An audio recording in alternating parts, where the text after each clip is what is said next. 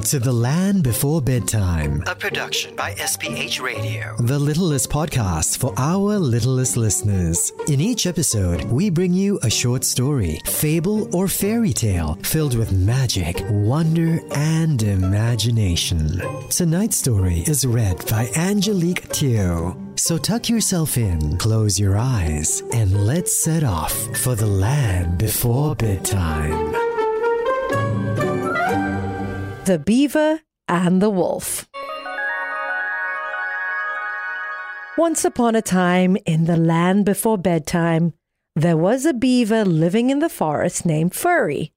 He had lots of friends and liked to play outside.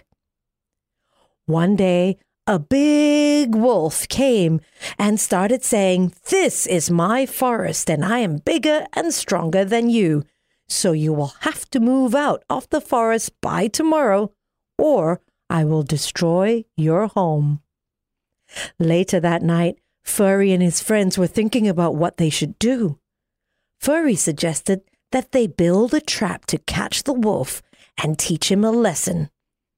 The beavers then decided that the trap would be a deep hole covered with sticks. One of the beavers then exclaimed, But how are we going to do that? Furry then suggested that they could ask the rabbits for help building the trap. The beavers then went to the rabbit's burrow and explained what was going to happen. The rabbits agreed to help. It took them the entire night, but they managed to finish building the trap by morning.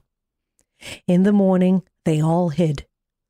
The wolf came and barked around and told them to pack their bags and leave the forest immediately.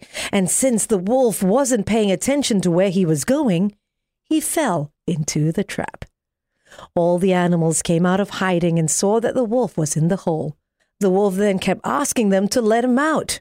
But Furry said, You will have to promise to not be so mean to us, and then we'll let you out of the hole. The wolf made his promise and said he would never tell them to move out again and that he would not be mean to them. Furry and his friends then forgave the wolf, gave him a big stick, dropped it down the hole so that the wolf could climb out of it. Moral of the story is don't be mean to others, or they'll be mean to you. The end.